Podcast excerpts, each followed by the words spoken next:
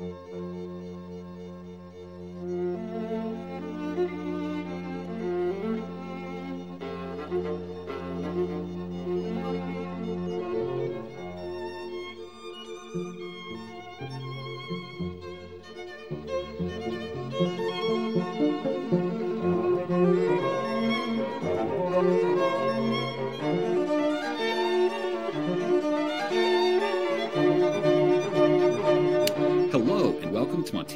Classical College. Today, our classical conversation series returns, and I'm delighted to talk with nobody. Yes, his name is Nobody, but we'll get to that. He writes wonderful poetry at his Substack Hyperpoesis, which is also his handle on Twitter. Both of those will be linked to the interview page. He's also the founder of Classics Downtown, an organization dedicated to reinvigorating American poetry. I look forward to discussing all this in addition to his provocative literary thesis on developments in narrative style from Chaucer and Shakespeare to Milton and beyond. Nobody, how are you? I'm doing well. Yourself? Oh, beautiful. Um, so it's I first a pleasure to be here with you. Yeah, I first met nobody in one of Meta Prime's Sunday Spaces. Uh, in addition to a sense of humor, it became clear that he's a serious and thoughtful reader of the Western great books. So I'm really excited to hear what he has to say. So to start with, nobody, could you tell us about your name? Yes, I am nobody. Uh, the name comes from the Odyssey, specifically the scene where uh, Odysseus is asked to give his name uh, by the Cyclops, and the name he gives is nobody. And this eventually becomes the way that he slips out of the Cyclops' trap. Uh, I'm a poet. You can find me, as you said, on Twitter and Substack. And if you're in New York City, you can uh, come to some of the classics downtown events. We do these readings centered around the Western canon. Uh, as Montana said, the idea is to inspire the next generation of poets with the best poetry from the past. So uh, that's me, and that's what I'm all about. Yeah. So something I don't know. It strikes me, or maybe it seems somehow like the name Nobody is like one of the the great themes of the Odyssey to some extent. Like Odysseus needing the Cyclops to know who defeated him seems to be something that really marks Odysseus' character. It may be something that separates him from Achilles, or I don't know, just the fact that absolutely like fundamentally Odysseus can't be a nobody. He has to be a somebody, and he never questions that. Whereas it seems like in the Iliad, uh, Achilles at least asks the question: Is it good to be a somebody? And all that entails, I guess. Yeah, and that dynamic really comes to a head at the end of the Odyssey, where where in order to get his kleos, his glory, which which it, for for Odysseus is going to come from his homecoming. He has to disguise himself as a beggar, as a nobody inside of his own house to to get that. So there's this really interesting play between uh, glory and anonymity in in the Odyssey that you're right you don't find that in Achilles. Right. Interesting. So and maybe we'll kind of have that question like in the background maybe for a lot of this like what what does it mean to want to be somebody in a in some sort of like healthy sense uh, or a negative sense. I think maybe this will come out at, the end too. But um, so what what is hyperpoesis? This Substack uh, that has short poems and longer poems, poems that seem to pay attention to like some sort of recent innovations or breaks, you know, as far as form goes, and then some that look to me to be a little bit more classical. So um, I've had it's been a lot of fun to read them the last couple days. But what what, I what is hyperpoesis? So hyperpoesis is this I, this term I came up with back in college, and and I'm sure other people have theorized something similar to this. But the basic idea of hyperpoesis it's a it's a form of sentence or, or the use of language where where the literal and the figurative end up completely coinciding with each other so that a hmm. statement you know, people tend to differentiate a literal from a figurative statement. But the idea of hyperpoesis is, is the idea that uh, a statement can be both literal and figurative at the same time. The example I always use is, is the very beginning of the Odyssey when he describes uh, life as a journey, uh, because this is it's profoundly metaphorical, but it's also completely literal in the sense that you know life is nothing if not a journey through time and space. So so that's the basic idea of hyperpoesis. Interesting. So how how long have you been writing poetry? Just over over 10 years now. Yeah. A hmm. long time.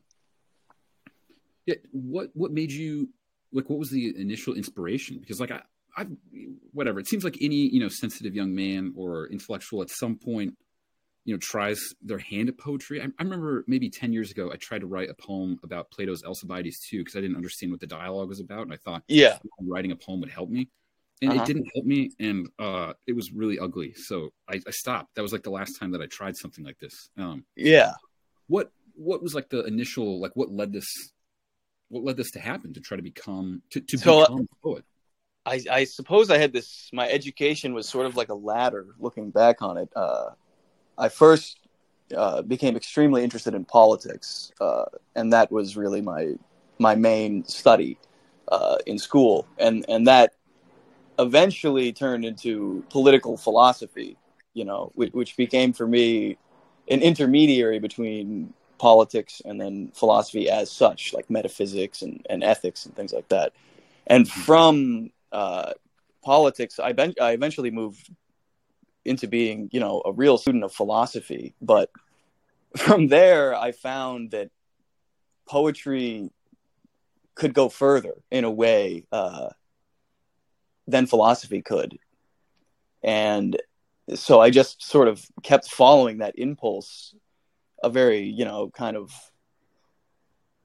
elevated impulse to just follow the mind as high as it can possibly go, and it sort of led me into poetry. Interesting. So, what do you? Yeah, this is really interesting. So, what what do you mean by poetry goes further than philosophy? Is it better at articulating the truth or revealing things, or is it better yeah. human beings, or, or what what does it do that goes further? I think that poetry is, uh, you know, the only known method to go from the known to the unknown. So uh, you know, Wittgenstein has that famous saying that thereof, you know, w- when you can't speak of something, you, you have to be silent about it. And that's true in philosophy, but poetry is the place where that not only becomes not true, but speaking about things that you don't know in poetry and using metaphor to try to extend the reach of the mind actually becomes a way of of coming to know those things that you don't actually know, you know.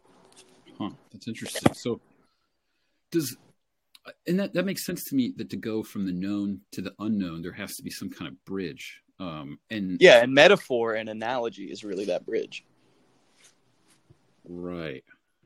Interesting. So yeah like so similes maybe do the same thing like they show some kind of hidden connectedness to all things that somehow these things that don't really seem like you could compare the two of them it turns out there actually is at least something they're at least like each other in some respect. Um Yes. And on top of that, uh, you know, you could call it a metaphysical function of revealing the fact that things have similar attributes. It also has an educational function. Like I remember I used to work in uh, restaurants, and when I when I started becoming a cook, I remember the chef who was training me. He would all this arcane kitchen stuff that I had no idea about. He would use all these very basic metaphors from daily life to explain these things to me and it clicked instantly when you do that so it also has a real practical value huh, right. Yeah so yeah this is I, I, I guess i used to be like obsessed with the question you know about like what separates poetry and philosophy and in some sense i've thought less about it recently. And, and maybe sometimes when i read poetry i make like a big mistake in that i try to I don't know, like strip it of all of its adornments in order to see what kind of, you know, what, what it's saying about how a human being is supposed to live or what it's saying about what's, you know, beautiful or noble or, you know, things along yeah. those lines. But it's like, I, I really, I crave the arguments because those seem to me to provide, I don't know, like clarity about what something is in a way that it seems like metaphor strikes me as like a step on the way to understanding, but that ultimately it seems to me that philosophy tries to go beyond metaphor to if it's possible to give an articulation of what's under consideration you can do it but that you want right. an account of the metaphor so maybe, right. maybe i'm like philosophy supremacist so i'm really interested to hear about the poet well there's a do you know uh, the theologian pseudo dionysius the Areopagite? I don't know. I don't know anything that he says. He has this amazing theory about metaphor that basically, when you're trying to describe something that's incredibly abstract, uh, metaphors are the most powerful way to do it. And, and, the crazy thing is that the more different the thing is from the thing that it's describing, the more powerful that it is. Mm-hmm. Right. Yeah, because it seems like there'd be like more like revelatory, uh, something more revelatory about that. Just something like, holy shit, that thing is like that thing. I'd never thought exactly. And and the example he uses is, is in the Bible when God is described as drunk or God is described as sleeping. For pseudo Dionysius, that kind of thing is way more profound than just describing God as just or God as as good, because it's it's what comes between the lines when you speak in that way uh, that is so profound. And in a way, you can't say those things directly. You can only say them through that kind of analogy, and that uh, that is, uh, you know, that's why I think Dante is, you know, more profound than Aquinas, for example. Mm-hmm. That's interesting. Although, so maybe I'll just I want to say one more thing about this, although maybe it will come up again. But then, well, maybe I'm of two minds. Eh, like on one hand, I think I agree with you about that. Uh, that Dante is more profound than Aquinas, but but then it seems ultimately that as the reader, you have to provide some kind of account of what his images point to, and that that account, giving that account, strikes me as more philosophical uh, than it is like poetic, such that it seems like philosophy is helping itself to poetic means, or that somehow Dante ultimately has some account about the cosmos and man's place in it, and that hopefully you can say what that is. But then, so right, so that's on one hand. Oh, go ahead, go ahead. I was going to say there's a great difference between you know knowing uh, that in which happiness consists and in actually becoming happy and so part of, you know, Dante talked about how he wrote the Divine Comedy to take people out of misery and into happiness. Mm-hmm. And it's not simply a matter of just teaching you what that is or how to do that. The process of engaging with the text actually makes that happen. Mm-hmm. So there's I, I, could I guess you could say there's an irreducibly magical quality to poetry that that philosophy does not have. Mm-hmm. That makes sense. That makes sense. Yeah, I'll have to think about these things, uh, these things more. So, on your site, you like on the Hyperpoesis site in your about page, you have a sort of short three line poem that gives an account, or that maybe an account's the wrong word, but that sort of takes us into the heart of I think what what you're trying to do. And you say, "quote At the frontier of the American and therefore at the frontier of the cosmic imagination. Could you yes help me understand this? Uh, yes, there's there's a there's a sort of grandiose Whitman spirit in that, that that's that's you know it's it's that hyper insane optimism that characterizes America, but also the idea of the frontier is part of the whole spiritual geography of the American mind. And in terms of poetry, uh, that that basically means trying to break through these dilemmas that we're going to get we're going to start talking about that culminate in in how to move the form forward specifically through the long poem which is uh, what i see as the frontier and, and, the reason i equate the cosmic and the american uh, imagination is basically just it's just a pure statement of of American chauvinism, you know, that America is the center of the universe. Right. yeah. There's there's like a line at the end of uh Twain's Adventures of Huckleberry Finn where I think Huckleberry says Huck says something to the effect of like wanting to go out on the territory. Um at the yeah. The, like he doesn't want to be overly civilized and there's something beautiful about the potentiality of a territory that in some sense it's in the united states and maybe will eventually become a state but there's like some sort of hopefulness that as that territory becomes a state it will somehow be better than the other states that it will like retain a higher level of freedom than the other like civilized like areas um yeah exactly and an artist like whitman who was so pure to like the essence of the american project like you know he really took manifest destiny to its limits, which become like you know positively cosmic. Mm-hmm. Yeah. So is is there any frontier for Americans right now because it seems like in some maybe this is like an exaggeration or, or too much of a simplistic abstraction but it seems like somehow the american spirit lost something when this like physical frontier sort of fell away and then maybe that's even part of like how a sort of global american empire ends up happening or you know something like the monroe doctrine kind of like expanding out that at first you know we want to kick europe out of like south america etc but like you know it sort of like expands and expands suddenly to the point where wow, we probably have to like defend Ukraine, otherwise like Putin could invade our shores, you know, any minute. And again, that's kind of like an abstraction, but this sort of like projection where at first maybe I don't know.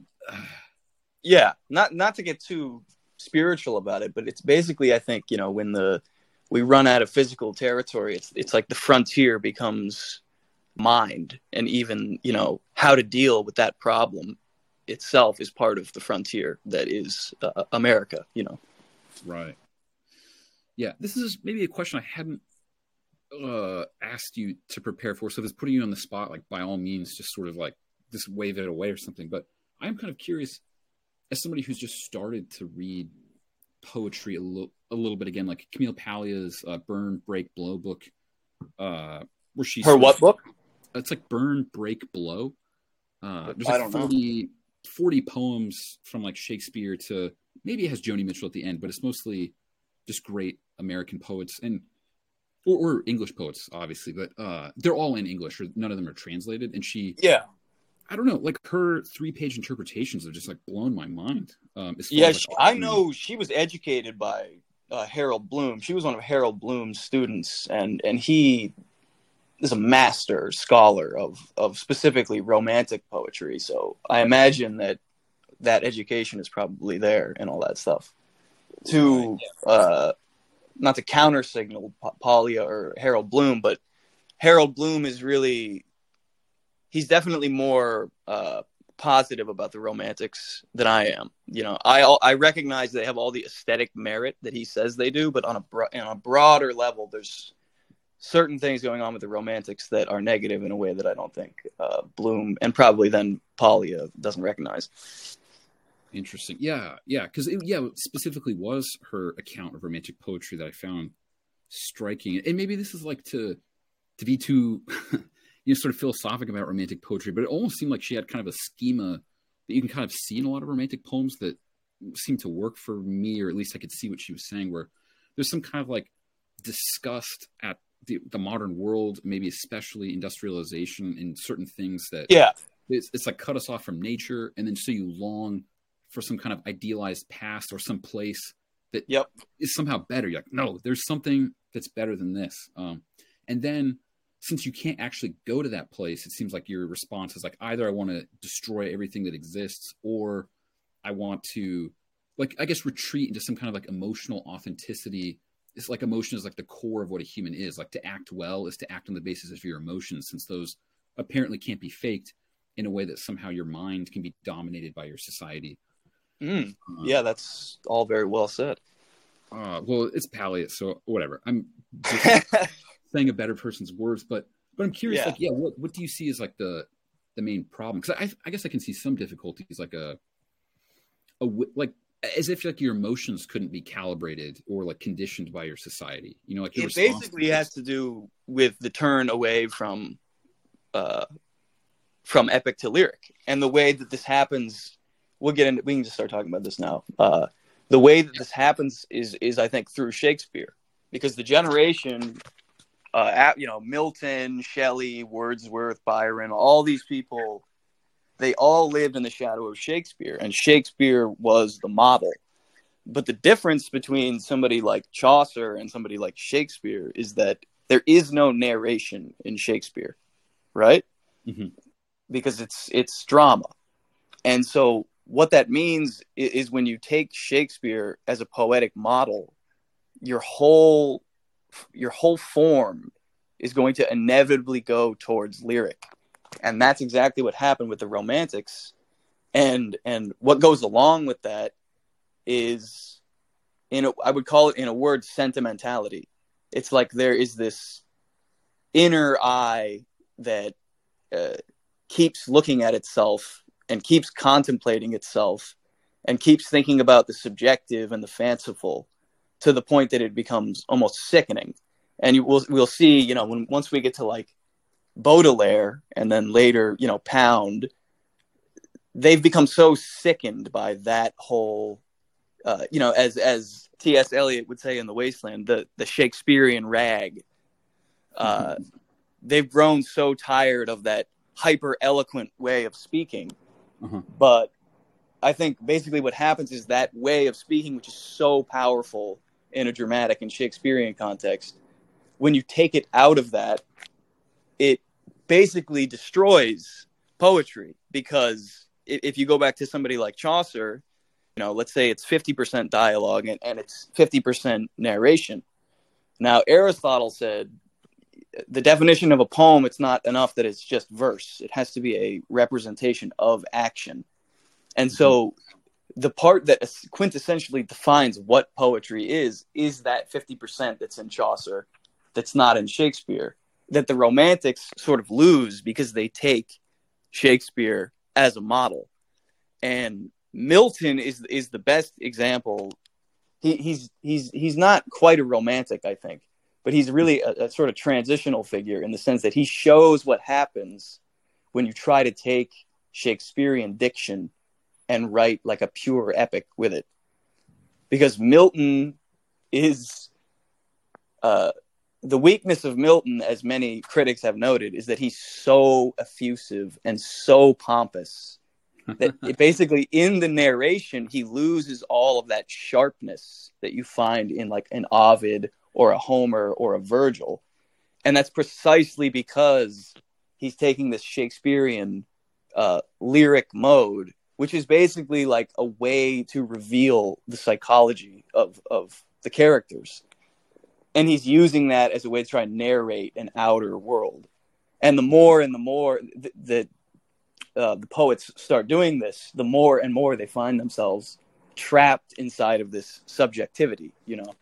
Mm-hmm. Now, all of this is like it tracks with a whole bunch of changes in the modern world in general. So I'm not, it, it's not so much that Shakespeare himself is the cause of this or anything. It's just that there's this giant wave sweeping over the world, the so called death of God.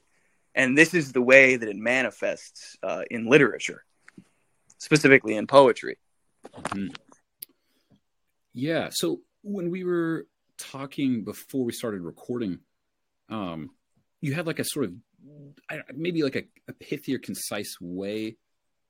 Uh, yeah. Like, state your argument. I wonder if you could say that, and then maybe we could go back to Shakespeare a little bit, but maybe you could say, yeah, restate. That yeah, Shakespeare is sort of like the transitional figure, so we really are going to have to start probably with Chaucer. But uh, sure. so the basic thesis is that poetry, since let's say 1400, has more and more turned inward. It moved further away from epic, which was once universally recognized as the peak of both poetry and storytelling in general. Mm-hmm. Uh, further, this inward turn has exacerbated the quintessential narcissism of modernity. Uh, therefore, poetry is failing to do its most ancient and primordial job of integrating man into the world. Hmm. Uh, all this tracked perfectly with the loss of traditional community and, uh, like I said, the so-called death of God. Uh, the causes of this giant change in literature are multiple, but the main historical one is uh, we're not going to get into this because it's too much. The printing press, sure. because poetry is made for reciting, whereas print creates this theater of the mind for the silent reader, and that's also how we end up with a novel, right? Mm-hmm. Um, but tracking that whole process is way too much. So we're going to focus. Reading, on, yeah, reading silently is sinful. We don't need to talk about that right now. Right, uh, on the way that it's played out in the verse form, uh, mm-hmm. starting with Chaucer, moving to Shakespeare, and then uh, as uh, what I was just talking about, the impact of Shakespearean dramatic verse dialogue on romantic lyric poetry. That's convoluted, but it's what happened. Uh, and then we'll talk about the moderns who were acutely aware of these problems and, and tried to take steps to reestablish this externality of poetry. And that's what the long poem is sort of all about.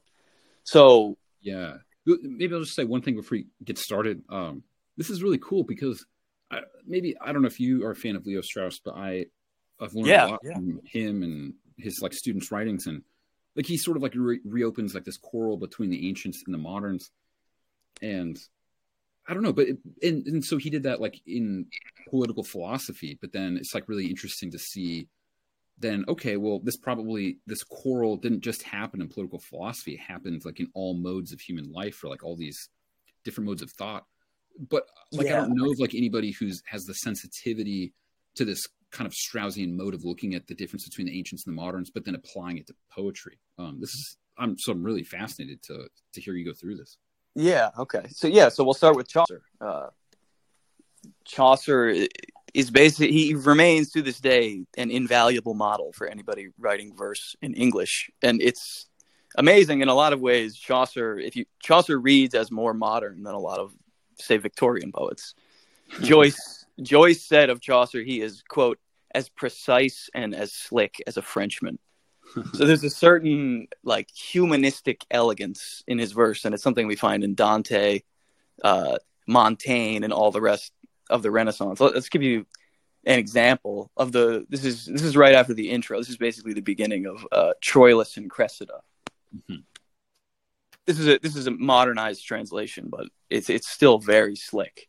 Mm-hmm. Here goes. Well known the story how the Greeks so strong in arms went with a thousand vessels sailing to Troy and there the Trojan city long besieged, and after ten years' siege prevailing, in diverse ways, but with one wrath unfailing, avenged on Troy the wrong to Helen done by Paris, when at last great Troy was won.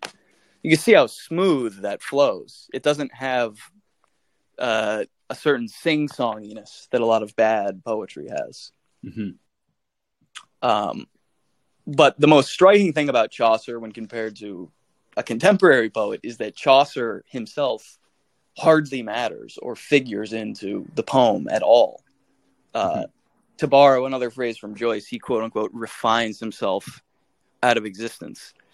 So you could see here how we're a thousand miles away from uh, something like Whitman's "Song of Myself," which mm. you know I sing myself and celebrate myself.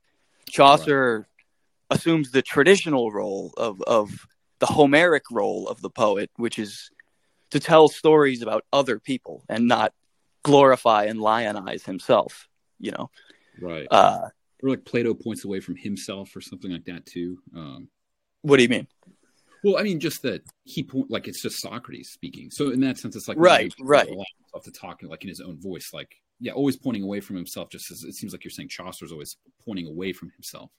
Exactly, and again, Aristotle defined a poem as a, a mimesis of action. So this definition is key to my whole idea here because, again, verse alone does not make a, a poem. He uses the example of Empedocles' philosophy, uh, which was written in verse. Mm-hmm. And this monologic form does not count as a poem for Aristotle because it does not depict action. So I want to note that by this criteria, much of what today is called poetry is in fact not poetry at all, but like really bad rhetoric with line breaks.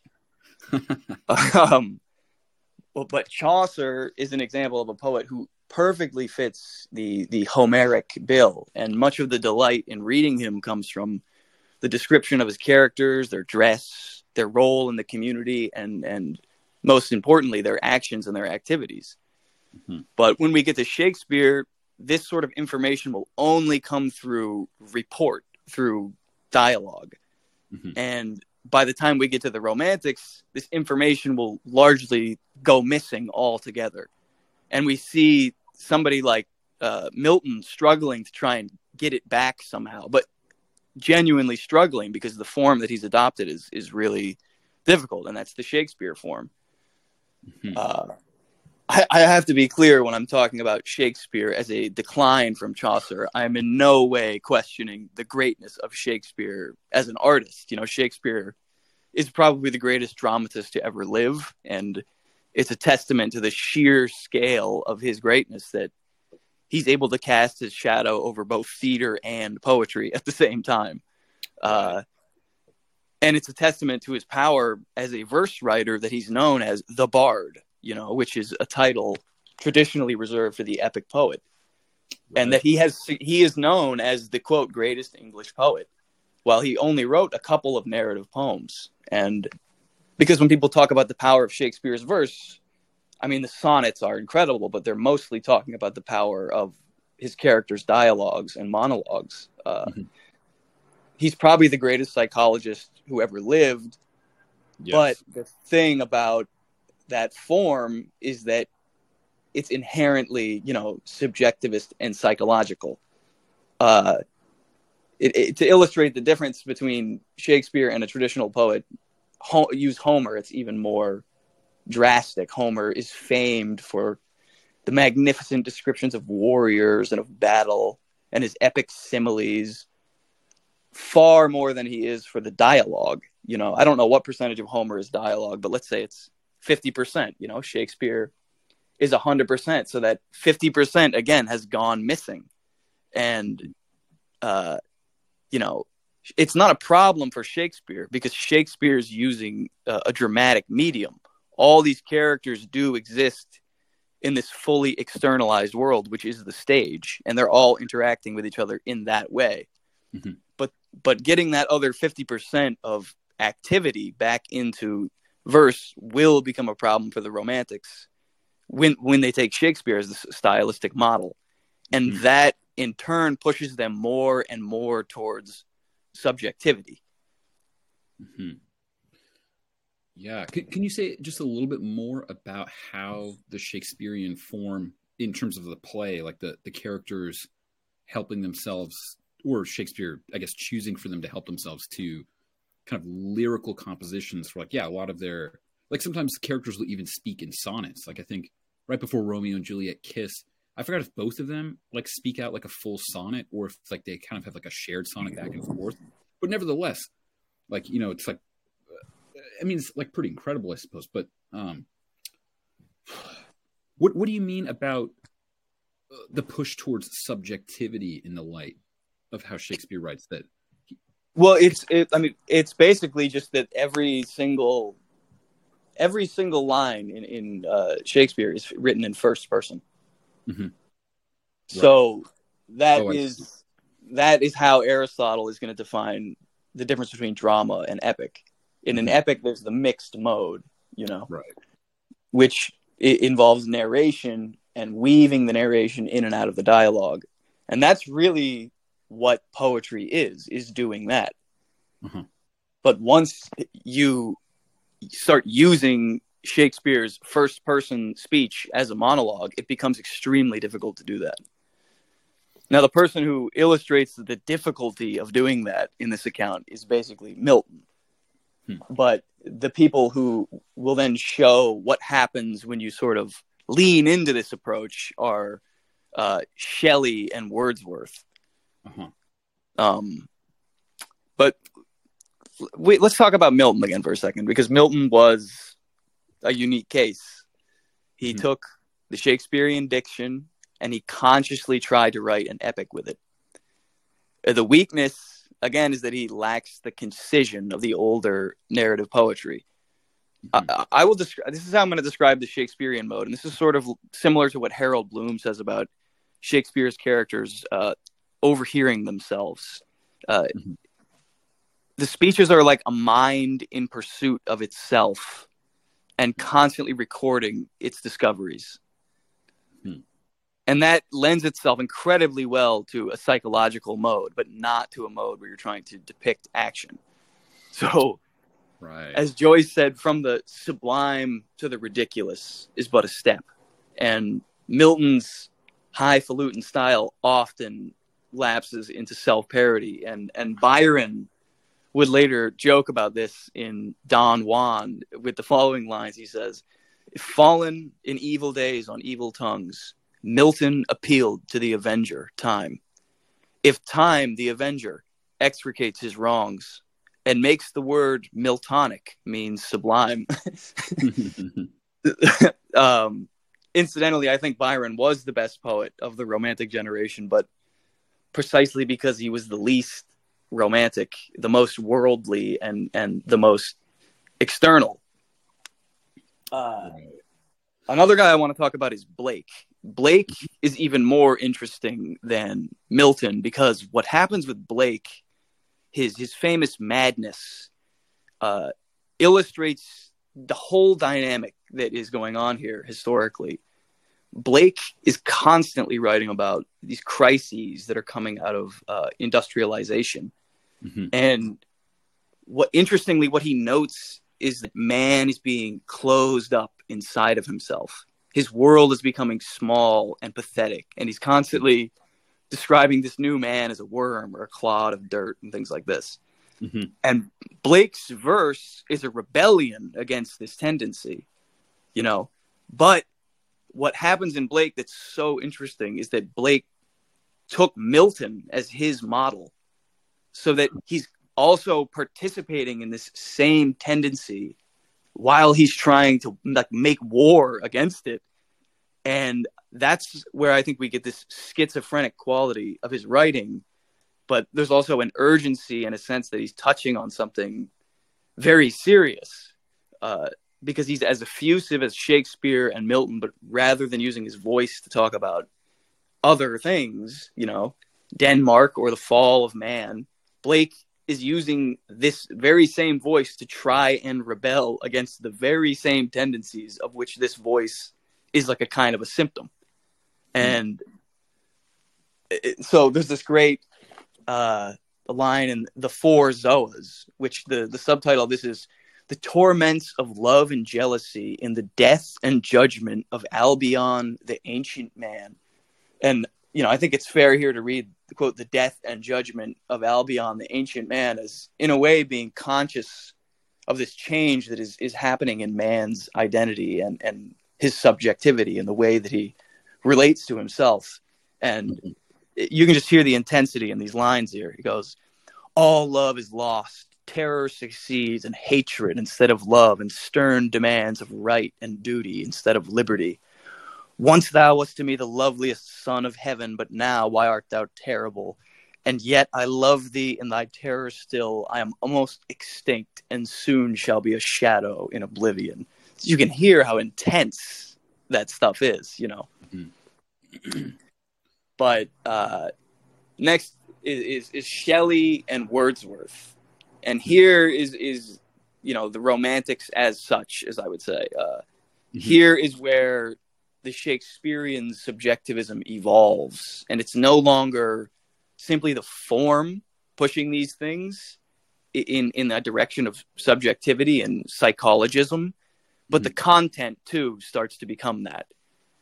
Shelley, uh, you know, is is in my opinion the best romantic poet, and there is it's mostly lyrics. He does have a few narrative poems, but even his narrative poems are explicitly about this dynamic. You take Alastor, or it's it's also called the spirit of solitude. So in this poem, you know, a solitary man goes off searching for an impossible transcendence. Uh, Wordsworth, his most famous poem begins, you know, as I wandered lonely as a cloud, and his greatest work, The Prelude, is it's an autobiography. So I think of the Prelude as a kind of reversal of of Dante, because it shows how this idea of the self has changed since 1300 the time of dante and then you know later the time of milton. In mm-hmm. dante this i that he's talking about that goes on the journey it's everybody. And so dante's story as aristotle said poetry concerns what always happens. Dante's is universal in scope but the prelude is about wordsworth it's not about man. And insofar as Wordsworth universalizes himself in the prelude, he does so in as a very, very romantic idea of the poet as, you know, a sensitive person, you know? Mm-hmm. But this idea of the poet as a sensitive man that that Wordsworth shows is really developing and to this day is still what a lot of people think of as a poet right. is not uh, it's so different from you know quote unquote the bard which is the figure that blake is constantly celebrating you know that chaucer was that homer was and the bard is a much more i would say fierce and and uh, masculine figure than the romantic poet uh, mm-hmm. and he's a sort of the sensitive man is like the figure who shows the way the poetry is changing and turning inwards away from action and and towards the fanciful basically.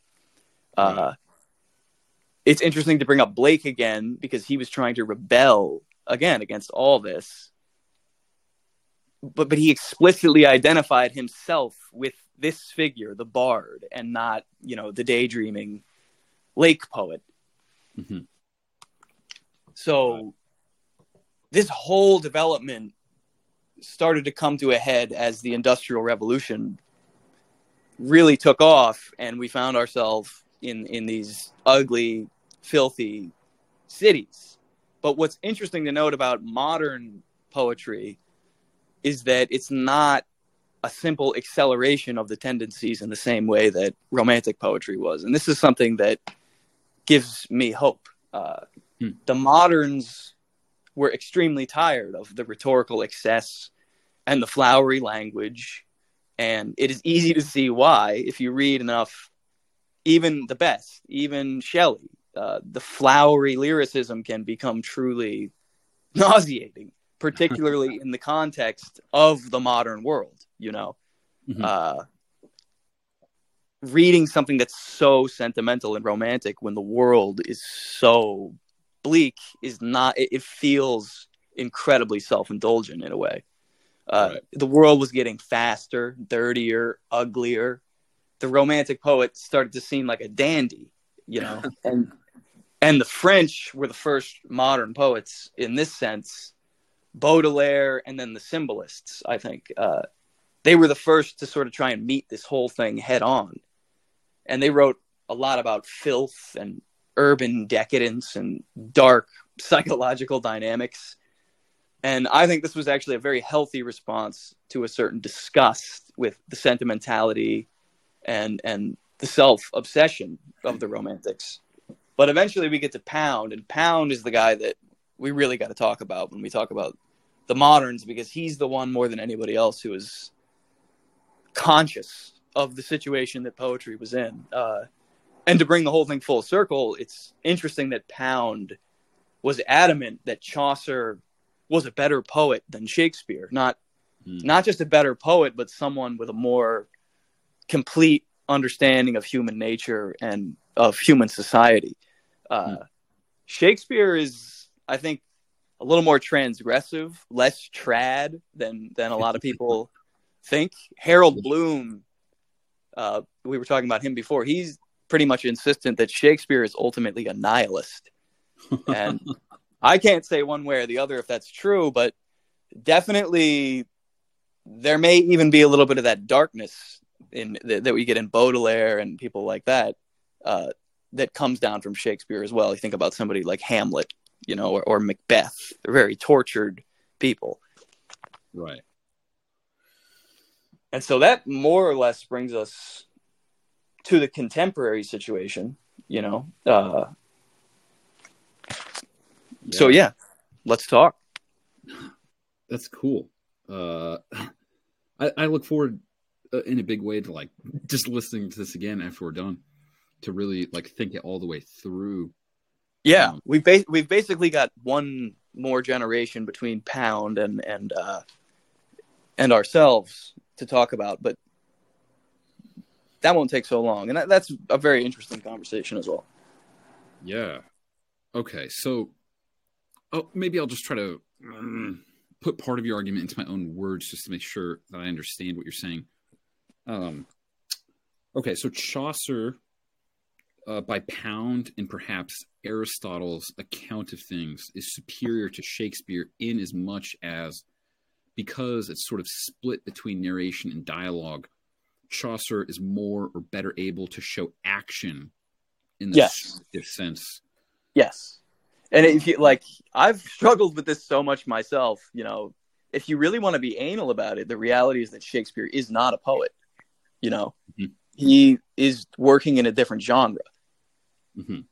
he's where he's a dramatist right and so, so like...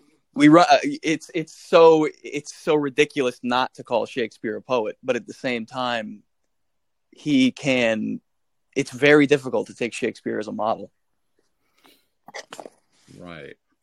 Okay, so so then there's like some sense in which when somebody like Dante, you were saying, says I, like you know, when he like those sort of like famous opening lines uh, to the Inferno, uh, we're supposed to all think about ourselves as somehow having like fallen away from the way that we're supposed to be, or something like that. That we could have like kind of fallen asleep in some sense, or like through our poor choices or habits, just kind of like lost the kind of self awareness that's required in order to search for or to live out the best way of life.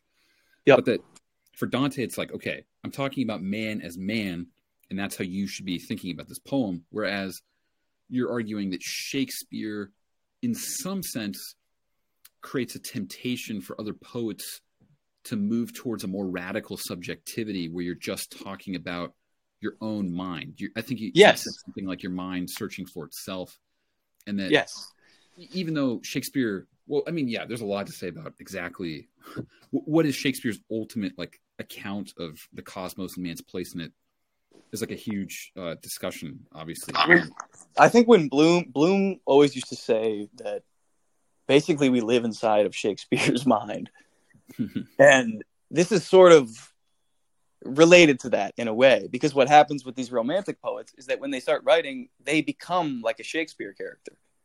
Mm-hmm. But they don't have the same distance from the character that Shakespeare did. Right they themselves are like an actor that gets lost inside of their role. And huh. it's interesting, Nietzsche, who I would describe as a romantic philosopher, uh-huh. used that same terminology to describe his own dilemma in his own situation that he was like an actor who, who was struggling to not get lost inside of his role. So it just, I think that goes to show how wide, how widespread this sort of crisis was. Yeah. Okay, so then Milton, he the character the, the, speeches that his characters give, uh, more or less seem to, by your account, and I think this is this is right. Like they represent like an attempt to sort of put Shakespearean language into the mouth of characters, but there's also he brings back the narration, but he's using lyrical uh, like helping himself to like lyrical poetry to put into the mouths of the characters, so they sort of speak in this kind of like highfalutin way all the yeah. time. So somehow like the son, like the, like Adam and Eve, and and it's kind of striking too, since like the conversations between Adam and Eve uh, are kind of like the biggest innovations on Genesis that like Milton adds. That those are the things that like aren't yeah. there that he really thinks about. So, well, the other thing, basically. Uh this is, I think, a, a, matter of the difference between Shakespeare and Milton as people. Uh, Shakespeare had a real earthy sensibility, and what's so powerful and magical about Shakespeare is that when you join that incredibly highfalutin, effusive language to this really earthy sensibility, it's so rich. Mm. But Milton has that really, really effusive highfalutin language and a really, really highfalutin sensibility at the same time, you know?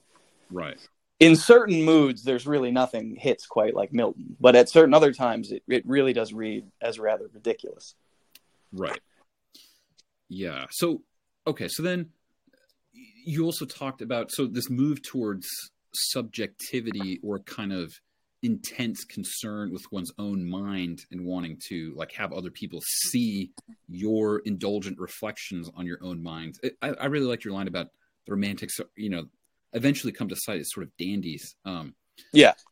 So I guess I'm like curious about two things then. So what, although maybe this is too big of a question, but you can, you know, whatever. I'll say anyway.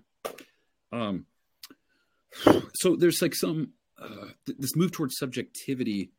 That, okay, so the romantics in a big way are responding to the industrial revolution, as you point out. Like you know something like I don't know Blake's like the chimney sweeper is like a exactly comes to mind with respect. But I that. think even something like Wordsworth's, you know, his reverence and his worship of nature is also a kind of flight away from. He talks about in the prelude. He talks about how happy he is to escape from the city and and finally be able to be at peace in the countryside.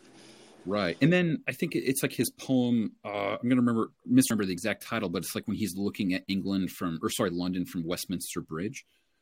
Like in that poem, he suddenly is struck by the beauty of the city for a moment, but then it's not really the city that he's struck by. It's rather the city yeah. when it doesn't look like a city, when it's like the smoke is not coming out of the you know factory or the chimneys yet, when there's no humans moving in it. When he looks at the city in the abstract, all of a sudden he's like, "Oh, it looks kind of like nature does," but it's right. only it's only good by that standard. Yeah, and he's constantly exulting in his own transcendence through these these experiences. You know. Yeah. So so it, and, like and Shelley Shelley is also interesting because Shelley had this really Shelley was like a a very arrogant person and really thought of himself as high high above the common person. And that was sort of part of what it was to be a poet you know? Right. and again it's it's another example of of of the narcissism you know that comes from this style of literature. Yeah, no, and, and that like just reminds me of like the way in which, well, this sort of maybe contemporary attitude towards the poet, or that the Romantics did so much to shape the way that we understand what a poet is. That yep. we think of like somebody like in a black turtleneck or whatever who's like very angsty and like wants to share their thoughts about like yeah their own suffering. Exactly. Um, yeah, that's like Shelley meets Baudelaire right there. Huh. That whole style. Uh-huh. Because it's the person who's in, is incredibly arrogant about who they are, but at the same time is very dark and, and despairing, you know? Yeah. So does, and again, this is like sort of the, the big question I was pointing to before is like, d- does, does Christianity play a big role in creating this kind of interiority? Like not to say that, um, I don't know, Christianity somehow, or the, the, I don't know, like Jesus or his apostles were like hopeful of something that's happening. But maybe I can just illustrate this with a very brief example. Yeah. like you look at like Beowulf versus Sir Gawain and the Green Knight. In Sir Gawain and the Green Knight, there's like multiple moments when Gawain is like on his way to try to find the Green Knight's chapel, and he fights like all sorts of monsters like on the way there. But the poet goes out of his way to say, "But these aren't like very important. These fights, like that's not what's at issue. What's at issue ultimately in what I think I think Tolkien's interpretive essay says something like this: is that the bulk of the narration is devoted to Lady Bertilac tempting Sir Gawain into, yeah, like sexual temptation, uh, which is a little bit contrived. Like she's not actually lusting after him; she's kind of been put up to it.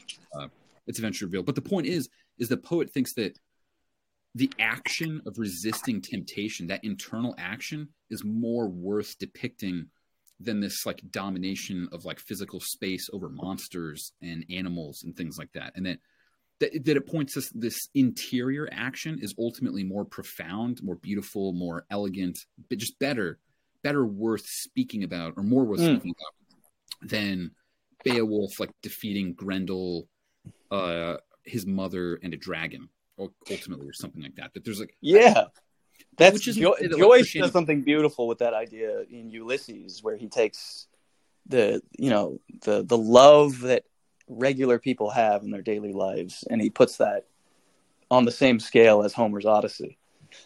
Hmm. Uh, with the Romantics, I think that the Romantics are essentially uh, they're they're completely anti-Christian, um, right? And their their whole thing with the the sole and important exception of Lord Byron, are all caught up with that whole death of God thing and and all the madness that came out of that. That's where that's why Wordsworth Wordsworth is worshiping nature, you know, and that's why Shelley tries to become this sort of hyper spiritual Platonic idealist for the very same reason, you know. Yeah. Uh, Byron, I, w- I do think is the best romantic poet, and I think Don Juan is the best romantic poem, and that definitely has something to do with the fact that he that he was uh, preserved his Christianity. Hmm. That's interesting. So, okay, so I think, um, yeah, so I think I've gained a lot of clarity about the argument, and it's been nice to like go through the different examples. So, so then you said that there's um, one more development that happens between the romantic oh right right you described and like where we get to today yeah so pound died mm-hmm. and the cantos were a, a failure. The, the, they were an artistic failure, but they birthed this particularly new and American genre of poetry, and that is the so-called long poem. So the cantos were a failure only in an artistic sense. Uh, as a living piece of the tradition, its importance is like unspeakably large because it allows for this huge variety of experimental attempts to to re-externalize poetry. And like traditional epic the long poem is is simultaneously first and third person. It's mixed again so it creates this opportunity to, to somehow get that 50% that we lost back in there so so some of the, the, the good ones are the bridge by hart crane notes toward a supreme fiction by wallace stevens uh, A by Louis Zukofsky, and the Maximus poems by Charles Olson. Hmm. They all share the same impulse that Pounds has, and, and they're quintessentially American because that quest for a new narrative and a new kind of epic is akin to Manifest Destiny. Uh, so this new epic is like the poetic frontier of America, you know. Mm. And like the traditional poetry, the long poem is also concerned with that magical function of poetry of directly affecting them and creating this interface between a text and a reader's life that unfolds in both directions. Mm-hmm. Uh, but the long poem is still afflicted with that same hypersubjectivity and obscurity. Uh, Pound talks about this. I have a quote from him here, uh, where he's talking about how uh, you know it takes you ten years to learn your art, and then it takes you another ten years to overcome the education that you've had because you've you've inculcated all of that stuff from the tradition that is mm-hmm. precisely the obstacles that need to be overcome. You know. Right. Yeah. So I have I have a book here that's an example of some of the stuff that's this is a long poem called "I Boombox," and here's an example of maybe it when it when it doesn't quite hit. I'm just opening to a random page here.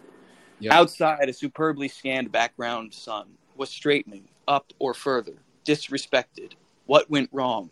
Semi circles call for attacks on Iraqis. Straight rains are rage in the suburbs of Los Angeles.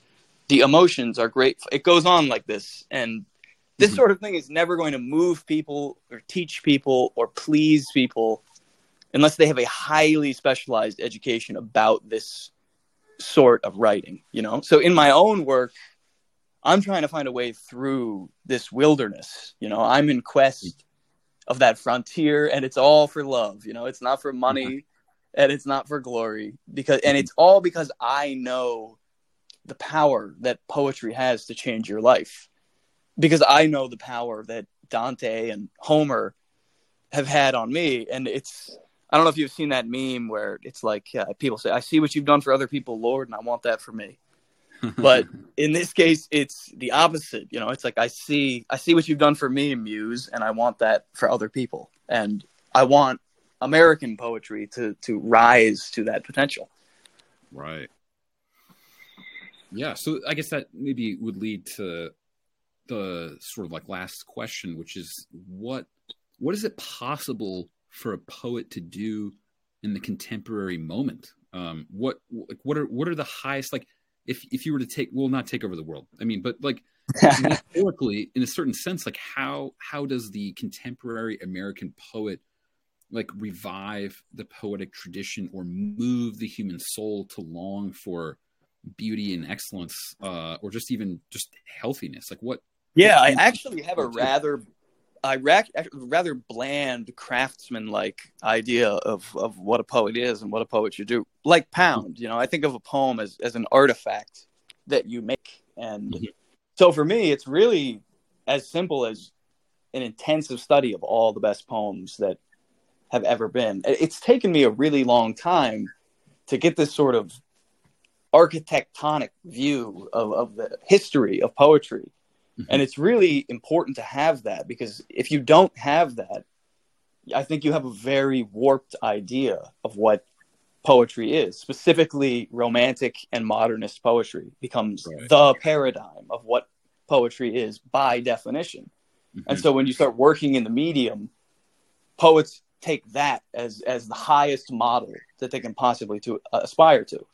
And that's led to a real decrease in quality. So I really just think poets need to spend a lot of time reading Homer and Dante and Shakespeare and, and Joyce and just drawing from that into their own work. But maybe read a little more Chaucer and a little less Shakespeare, you know. Right. Wow. My friend Bolingbroke won't like to hear that last part. Um. well, I, the thing is, again, Shakespeare is unbeatable as a dramatist. He is the greatest dramatist, and there's nothing quite like it. But mm-hmm it's drama. It's not poetry. Mm-hmm. There's no narration in it, you know. Sure. And Shakespeare, I mean, Shakespeare's he did write uh, the the Rape of Lucretia, mm-hmm. and that is a magnificent narrative poem. You know, mm-hmm. uh, some people speculate that Shakespeare became a dramatist because he couldn't make a living being a poet, which I wouldn't be surprised if that was true. Uh-huh. Interesting.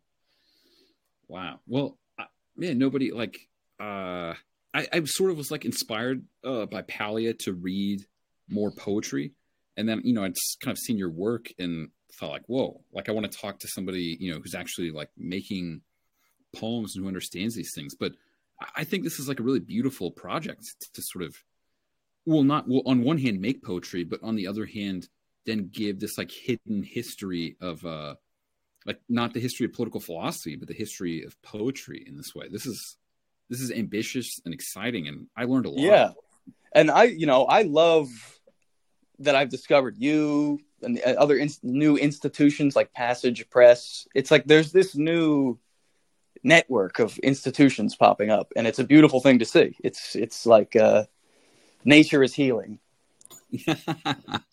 yes, nature is healing. Nobody, do you have any anything else you'd like to add uh, that you hadn't been able to say any previous point? Boss, no, God bless you. God bless you too. Uh, Montana and nobody